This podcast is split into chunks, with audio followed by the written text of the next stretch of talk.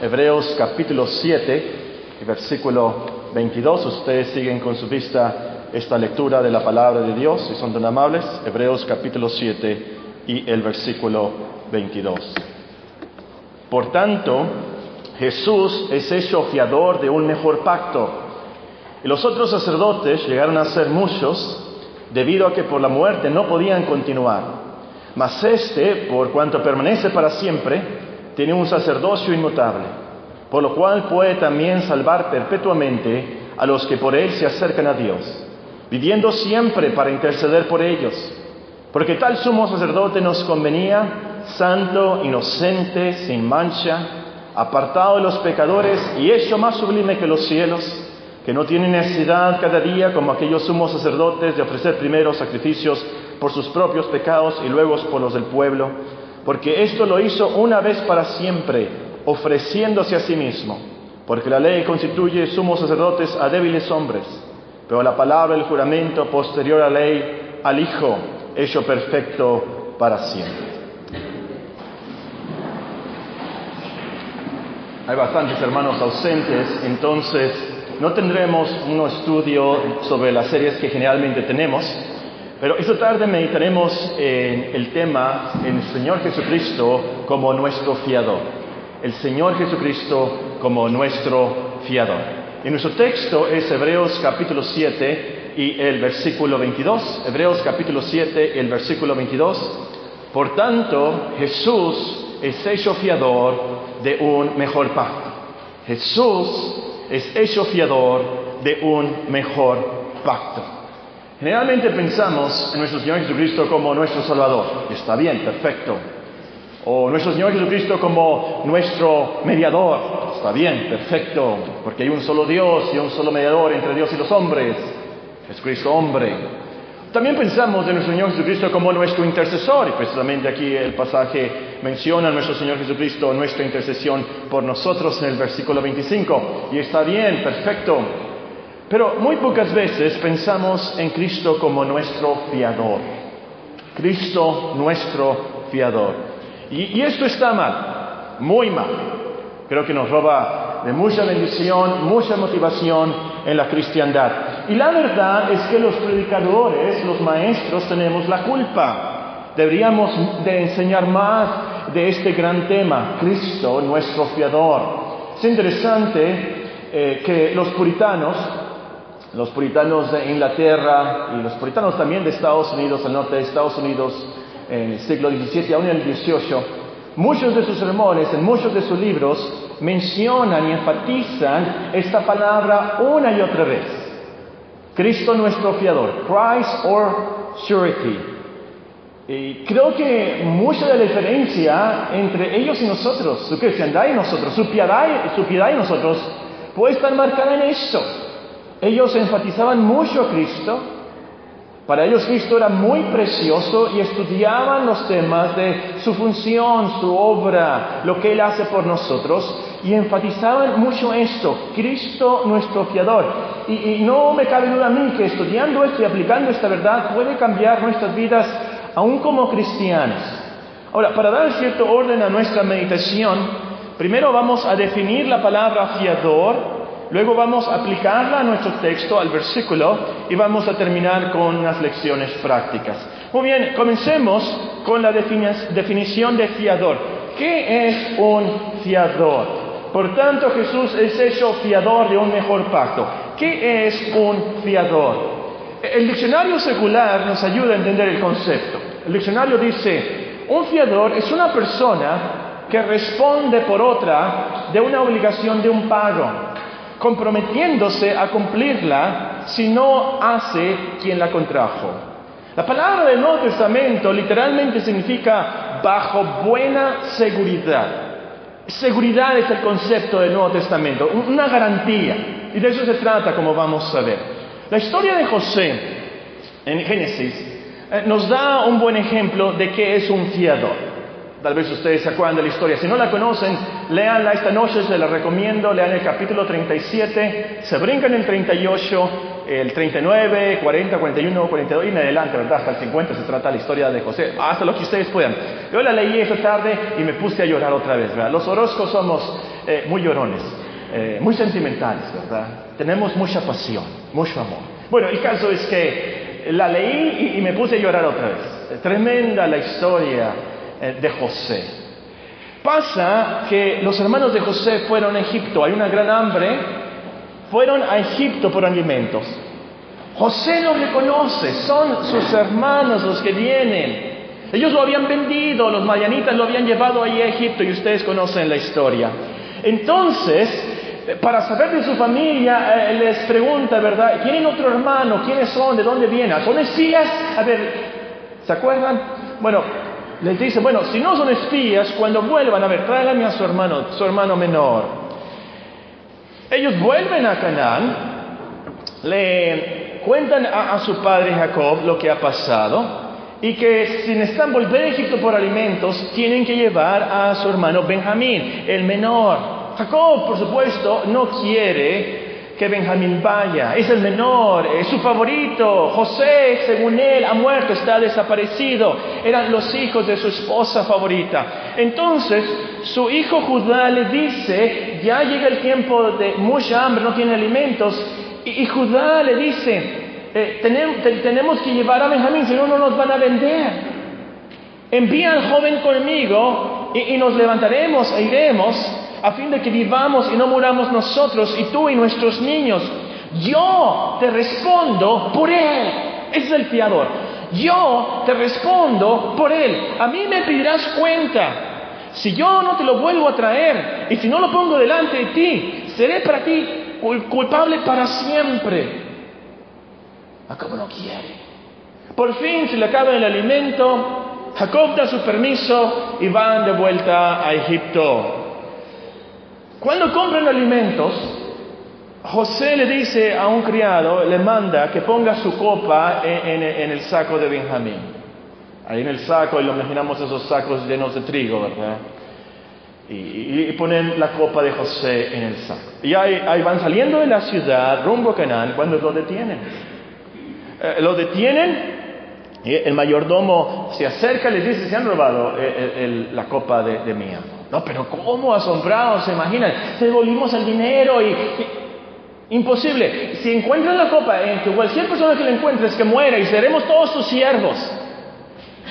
Y ahí van abriendo y se pueden imaginar desde el mayor, ¿verdad? Rubén y todos ahí siguen uno por uno, eran doce. Y el último, en el último saco, en el saco de Benjamín, está la copa. Ahí van de vuelta. En Silicio dice, se rasgan sus ropas. Dice, qué tragedia, pero ¿cómo? José les dice que Benjamín va a ser su esclavo, se tiene que quedar con él. Entonces Judá apela a José diciéndole, como tu siervo salió por fiador del joven, yo salí como fiador del joven con mi padre diciendo, si no te lo vuelvo a traer, entonces yo seré culpable ante mi padre para siempre. Te ruego, por tanto, que quede ahora tu siervo en lugar del joven por siervo de mi Señor, y que el joven vaya con sus hermanos. Porque ¿cómo volveré yo a mi padre sin el joven? No podré por no ver el mal que sobrevendrá a mi padre. Eh, yo soy el fiador. Leímos Filemón. Filemón es otra historia que nos da un buen ejemplo de lo que es un fiador. La historia es de Onésimo, no de tanto de Filemón. Onésimo era un esclavo que se había escapado de la casa de Filemón. Filemón era el amo. Ahora, en este tiempo, eh, los que se escapaban, en los tiempos del Imperio Romano, los esclavos que se escapaban de su amo, si los encontraban, eh, eran castigados marcándoles con un, así como marcan a, las vacas, ¿verdad? Los teneros, eh, con, con un fierro ardiendo, los marcaban con tres letras, F-U-G fugitivo. Los marcaban o también lo que podían hacer de castigo, les quebraban uno de los brazos o uno, una de las piernas adrede y los dejaban así el resto de su vida. O también los podían matar. Ese era el castigo, la muerte. Ahora, Pablo ha estado en Roma y se encontró con Onésimo. Onésimo se convierte bajo la predicación de Pablo. Conoce el Evangelio entonces Onésimo y se convierte en un cristiano. Pablo en la providencia de Dios no fue coincidencia. Pablo en la providencia de Dios conocía al amo de Onésimo, así que le escribe una carta y es lo que nosotros conocemos con el nombre de la epístola a Filemón. En esta carta Pablo le escribe a Onésimo, le escribe, perdón, a Filemón, que reciba a Onésimo, implicando que no lo vaya a castigar por haber huido. Y luego le escribe, si en algo te dañó o te debe, ponlo a mi cuenta. Si en algo te dañó o te debe, ponlo a mi cuenta. Yo, Pablo, lo escribo de mi mano, yo lo pagaré. Por no decirte que aún tú mismo, tú te me debes también. Pablo entonces se convirtió en el fiador de Onésimo. Garantizaba pagar sus deudas, garantizaba pagar los daños. Eso es un fiador, una persona que responde por otra de una obligación comprometiéndose a cumplirla. Es como un aval. Como un aval, sí, pero algo más seguro que un aval. Es un compromiso personal. No se trata, puede ser de dinero, por supuesto, pero como vimos en estas historias, es de persona. Yo personalmente voy a la cárcel si esa persona no paga. Yo personalmente respondo por cualquier cosa. Eso es un fiador. Muy bien, ya entendemos el concepto entonces. Vamos a aplicarlo a Cristo, vamos a aplicarlo a nuestro texto. Nos dice Hebreos 7:22. Por tanto, Jesús es hecho fiador de un mejor pacto por tanto, es decir, porque Jesús es un sacerdote mejor que los descendientes de, Aarón, como dice en el versículo 16 aquí, Él tiene el poder de una vida indestructible, no muere como los otros sacerdotes, Él resucitó y vive para siempre. Pero además, y esto es lo que enfatiza nuestro texto y el contexto, además Él fue hecho sacerdote con un juramento ya registrado desde el Antiguo Testamento en el Salmo 110, Dios le juró, tú eres sacerdote para siempre. Por eso dice el versículo, por eso, por tanto, Jesús es hecho fiador de un mejor pacto. Y dice que Jesús es hecho fiador, es decir, Dios lo hizo fiador. Cristo no se hizo a, sí mismo sacerdote, Cristo no se hizo a, sí mismo fiador, Dios lo hizo fiador. Dios decretó que Él fuera el aval por nosotros, que Él respondiera por nosotros. Dice notarse, por cierto, en este texto, que el apóstol, el escritor de Hebreos, escritor Jesús. No escribió Cristo, no escribió Señor o Jesucristo, Él escribió Jesús el nombre que enfatiza su salvación, que Él nos salva de nuestros pecados, que Él vino al mundo a salvar a ladrones, a borrachos, a glotones, lujuriosos, homosexuales, eh, mentirosos, pecadores como nosotros. Él fue hecho fiador precisamente por eso, porque Él es Jesús. Ahora, que el fiador tiene que ver con obligaciones, entonces compromisos o, promesas. Y por el versículo sabemos que son las obligaciones de un pacto, dice el texto. Por tanto, Jesús es hecho fiador de un mejor pacto. Ahora, ¿de qué se trata esto? Pues ya estudiamos los pactos hace poco, eh, cuando estudiamos de la Santa Cena, y del libro de Hebreos, no vamos a repetir lo que vimos, pero tan solo les recuerdo que Dios había hecho un pacto con Adán y Eva, un pacto de obra, dicen los teólogos. Ellos tenían que obedecer. Si, si obedecían el mandamiento de Dios, se les daba vida. Si no obedecían el mandamiento de Dios, entonces muerte. Pero ellos desobedecieron el mandamiento de no comer el fruto prohibido. Eh, Dios, por pura misericordia, entonces hizo otro pacto, un mejor pacto de eso trata nuestro texto, un mejor pacto. No un pacto de obras, no se trata de obedecer mandamientos, pero un pacto de gracia. E-, es decir, de pura misericordia de Dios. Ahora, eh, aquí en, Hebreos tenemos el pacto y, de qué se trata esto. Eh, está citado en varias partes de la Biblia y, aquí en Hebreos 8 nos dice cuáles son esas obligaciones de este pacto. Y vamos a ver, Hebreos 8, 8 nos dice, porque reprendiéndolos dice, Hebreos 8, 8, porque reprendiéndolos dice, he aquí vienen días, dice el Señor, en que estableceré con la casa de Israel y la casa de Judá un nuevo pacto. No como el pacto que hice con sus padres el día que los tomé de la mano para sacarlos de la tierra de Egipto, porque ellos no permanecieron en mi pacto, y yo me desentendí de ellos, dice el Señor. Por lo cual este es el pacto que haré con la casa de Israel después de aquellos días, dice el Señor. Pondré mis leyes en la mente de ellos, sobre su corazón las escribiré, y seré a ellos por Dios, y ellos me serán a mí por pueblo. Y ninguno enseñará a su prójimo, ni ninguno a su hermano, diciendo, conoce al Señor, porque todos me conocerán, desde el menor hasta el mayor de ellos, porque seré propicio a sus injusticias, y nunca más me acordaré de sus pecados y de sus iniquidades. Entonces, sin duda alguna, este es un mejor pacto, un pacto mejor, porque tiene mejores promesas. Eh, eh, el año pasado estudiamos esto y no vamos a repetirlo. Cuando tuvimos el tiempo de estudiar la Copa del Nuevo Pacto en la Santa Cena y vimos esos estudios y aquí en el libro de Hebreos. Pero es tremendo lo que Dios nos promete aquí. Tremendo porque Dios promete que nos pondrá sus leyes en nuestros corazones. Nosotros vamos a tener ese anhelo, ese, ese deseo de cumplir la ley de Dios. Él, será nuestro Dios, nosotros seremos su pueblo, Él nos va a proteger, nos va a cuidar. Él nos promete que Él nos va a enseñar por su Espíritu y Él nos va a perdonar de todo. Qué bellísima esa frase. Nunca más, versículo 12, nunca más me acordaré de sus pecados y de sus iniquidades, nunca más.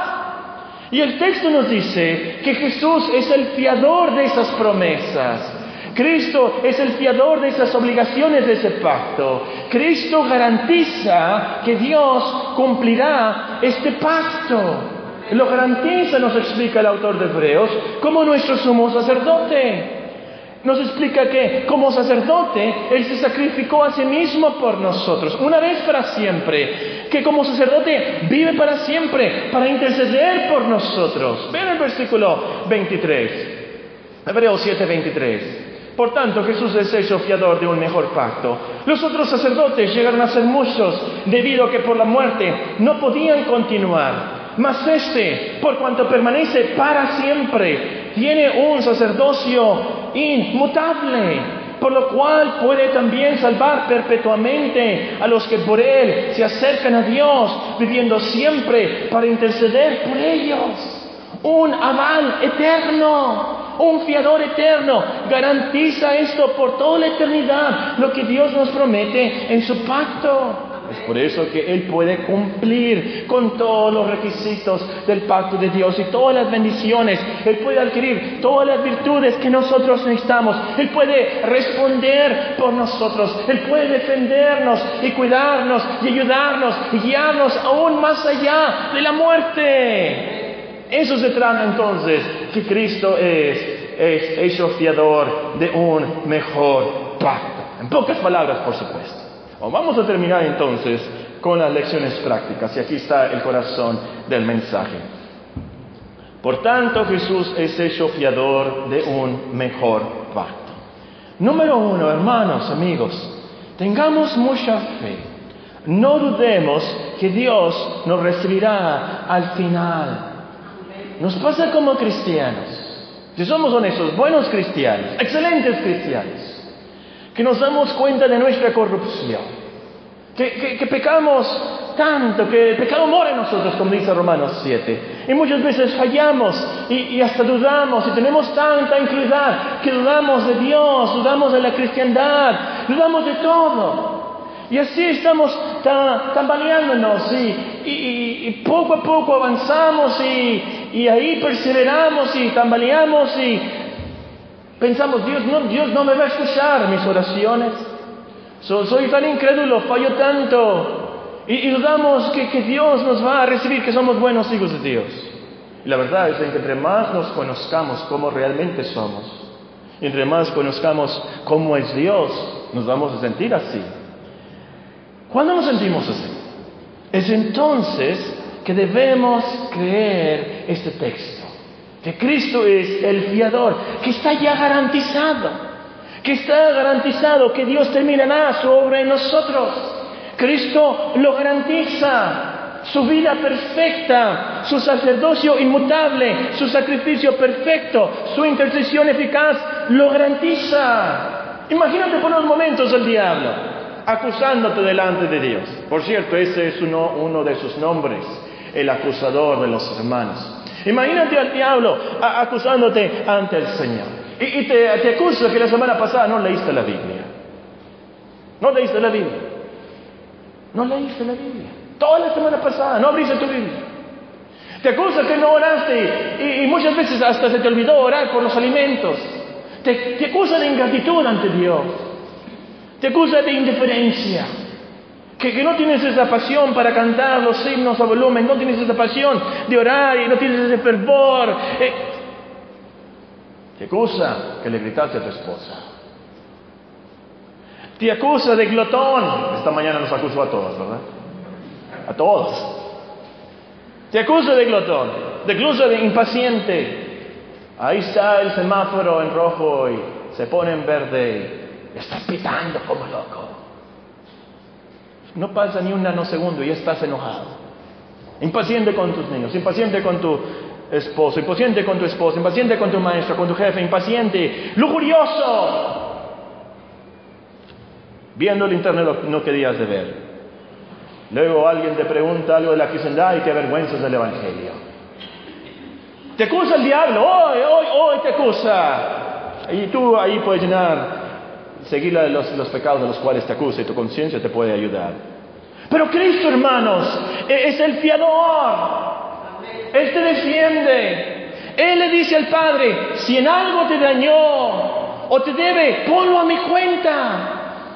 Yo te respondo por Él. Esa ingratitud, esa indiferencia, esa falta de cristiandad, esa falta de piedad, póngame cuenta. Yo ya pagué en la cruz. Mi vida perfecta, mi sacrificio perfecto, ya pagó por mis méritos por mis méritos. Le enseña al Padre sus manos, su costado, sus pies, por la cruz. Perdónalo, ten paciencia, ayúdalo. Cristo nuestro fiador entonces garantiza que el Padre nos recibe. El Padre tiene mucha compasión y el Padre nos va a recibir. Eso, hermanos, nos da mucha seguridad muchísima seguridad, que a lo último no tiene nada que ver con nuestras obras o nuestra pasión o, nuestra lealtad o nuestra felicidad. Tiene que ver con Cristo, que Él es nuestro fiador. Él es el que garantiza el perdón total. es el que garantiza que llegaremos al cielo. Él es el fiador. Él es nuestro aval de todo, viviendo perpetuamente para interceder por nosotros. Qué confianza y qué calma entonces podemos nosotros dormir esta noche. Y con qué calma y con qué tranquilidad podemos dormir esa última noche y cerrar nuestros ojos pensando, Cristo es nuestro fiador. Creo que no le he dicho a nadie, no le he contado, pero estoy en familia. Me operaron de una hernia. No es gran cosa, doctor Palafox les puede explicar, ¿verdad? No, hernia no, no es gran cosa. Lo leí y estuve... Y esto no lo deben de hacer. Si se enferman de algo, no lean nada en internet, se van a enfermar más, ¿verdad? ¿Y cómo es la operación y qué pasa? No lo lean, no se los aconsejo, ¿verdad? Em, pues estuve leyendo y el procurador de la República, MacGregor, falleció en una operación de una hernia, algo así, una persona y otra cosa. Y bueno, el, caso es que llegó la operación y eh, yo le tengo mucha confianza al doctor Omar Tarín, él fue el que me operó. Y, y, me sorprendí yo de mí mismo, de qué tan calmado y tranquilo estaba. Y les voy a decir cómo logré eso. Estaba yo orando y pensando y meditando en que Cristo me ha justificado, que Él ha pagado por todos mis pecados que Él, por Él, mi fe en Él, Dios me declara justo y me recibe y me ve tan justo como Cristo. Y me abandoné, por así decirlo, me aventé, me abandoné a la verdad. Por la misericordia de Dios, si me muero, Dios me va a recibir, no me queda otra cosa, porque no he logrado nada para Él. Dios me va a recibir por Cristo, por lo que Él ha hecho, porque Él murió por mí. Y me sorprendí, bueno, no me debía haber sorprendido de, de la paz que sobrepasa todo entendimiento que Dios me dio. Eh, yo creo que el corazón no me había latido tan calmado nunca en mi vida al estar ahí en la mesa de operaciones. Y me dejaron vivo, bueno, qué bueno que me dejaron vivo, ¿verdad? Eh, ¿Qué quiero decir? Estaba despierto yo durante la operación, nada más me durmió de aquí para abajo. Eh, el caso es que estaba escuchando yo y ahora pásame esto y ahora qué, es esto y, y, la enfermera diciendo una cosa, y oiga, ¿qué vamos a decir? Una calma sin igual que Dios me dio. Y, así cada cristiano a la hora de la hora en cualquier situación. Cuando nos concentramos en lo que Cristo es, en lo que ha hecho por nosotros, e, es entonces que tenemos paz. Si nos fijamos en nosotros y lo que hemos hecho, nunca vamos a tener paz, porque nosotros fallamos, somos débiles y nunca, nunca hacemos todo lo que Dios pide de nosotros, nunca. Somos siervos inútiles todos nosotros. Por eso que necesitamos un fiador, un garantizador. El, el antiguo pacto por eso falló. Por hombres débiles no tenían un fiador, pero en este pacto es mucho mejor. Tenemos a Cristo como nuestro fiador. Número dos, otra lección. Apreciemos las promesas del pacto de las cuales Cristo es fiador. Apreciemos las promesas del pacto de las cuales Cristo es fiador. Primer pacto no tenía fiador, era bueno, era justo, era de Dios, pero el problema es que los hombres débiles no pudieron cumplir. Pero ahora Cristo es hecho fiador de un mejor pacto con mejores promesas, nos dice el autor y como la leímos. Y esto es segurísimo. Esto está garantizado entonces que seremos perdonados, pase lo que pase. Seremos enseñados por Dios. Él será nuestro Dios fiel, nos protegerá, proveerá lo que necesitamos, todo lo que necesitamos para la vida y la piedad.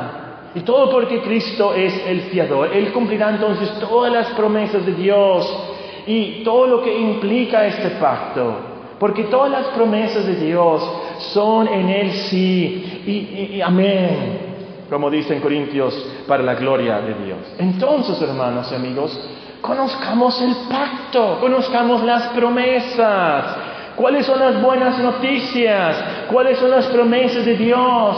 Conozcamos cuando participamos de la Santa Cena esa copa del nuevo pacto, qué es lo que significa, de qué se trata, cómo nos alimenta. Y esto nos va a animar muchísimo en la cristiandad y nos, va a motivar. Sobre todo sabiendo, Cristo es el fiador, Él es el aval de todo esto.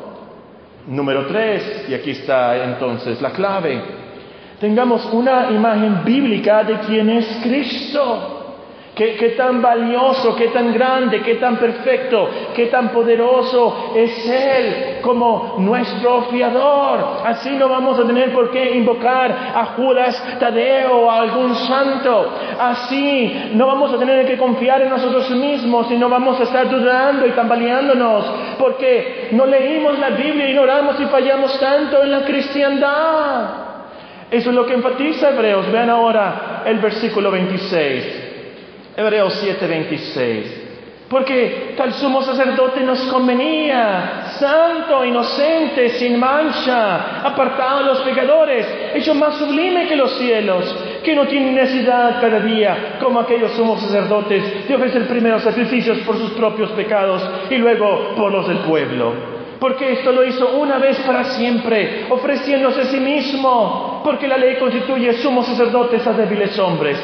Pero la palabra del juramento posterior a la ley, al Hijo hecho perfecto para siempre. Ahora bien, el punto principal de lo que venimos diciendo es, es lo que dice Hebreos 8.1, el punto principal de lo que venimos diciendo es, tenemos tal sacerdote, el cual se sentó a la diestra de la majestad en los cielos, ministro del santuario, de aquel verdadero tabernáculo que levantó el Señor y no el hombre.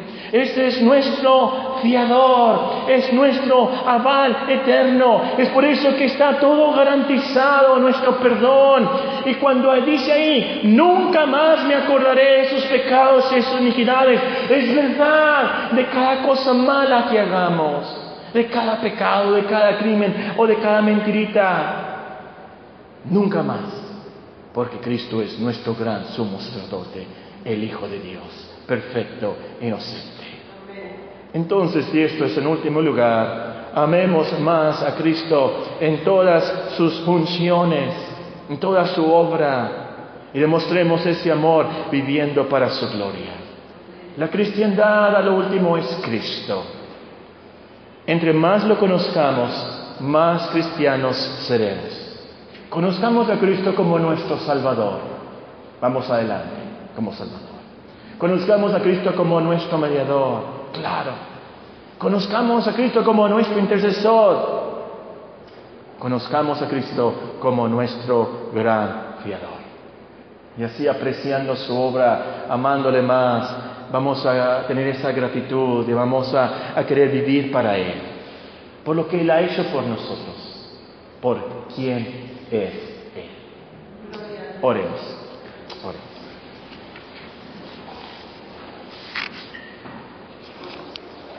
Por tanto, Jesús es hecho fiador de un mejor pacto. Padre Celestial, te damos gracias por esta gran promesa. Te damos gracias por Cristo, nuestro gran Salvador. Él es el mediador entre Dios y los hombres. Él intercede por nosotros todos los días, para siempre. Gracias que Él es el gran fiador, que Él garantiza el pacto, Él garantiza nuestra salvación, Él garantiza el perdón, nuestra llegada al cielo, Él garantiza nuestra santificación, Él garantiza nuestra glorificación. Te damos gloria por todo lo que Él hace por nosotros. Te damos gloria por lo que Él hará en nosotros, en nuestra iglesia, en nuestra familia, en la cristiandad. Tenemos la esperanza, la gran esperanza para nuestra familia, para nuestros hijos. Y Dios cumplirá todas sus promesas en Cristo, porque en Él son sí y son amén por medio de nosotros para gloria de Dios Padre. Ahora, Señor, esta semana te pedimos que nos des esa alegría, esa motivación Ayúdanos a tener puestos los ojos en Cristo, a correr esta carrera, a seguir esta vida, en estos sufrimientos, en estas aflicciones, en nuestros trabajos, en la escuela, siguiendo puestos los ojos en Cristo, nuestro gran fiel. Esa es nuestra esperanza. Te pedimos, Señor, esta tarde que tú nos despidas en tu paz, en tu amor. En su nombre, en su nombre bendito. Amén. Queridos amigos, desde este miércoles, 2 de septiembre, comenzamos nuestra escuela bíblica. Considere unirse a nosotros para emprender este camino, que nos servirá para conocer mejor la Biblia. Un cordial saludo y que Dios les bendiga.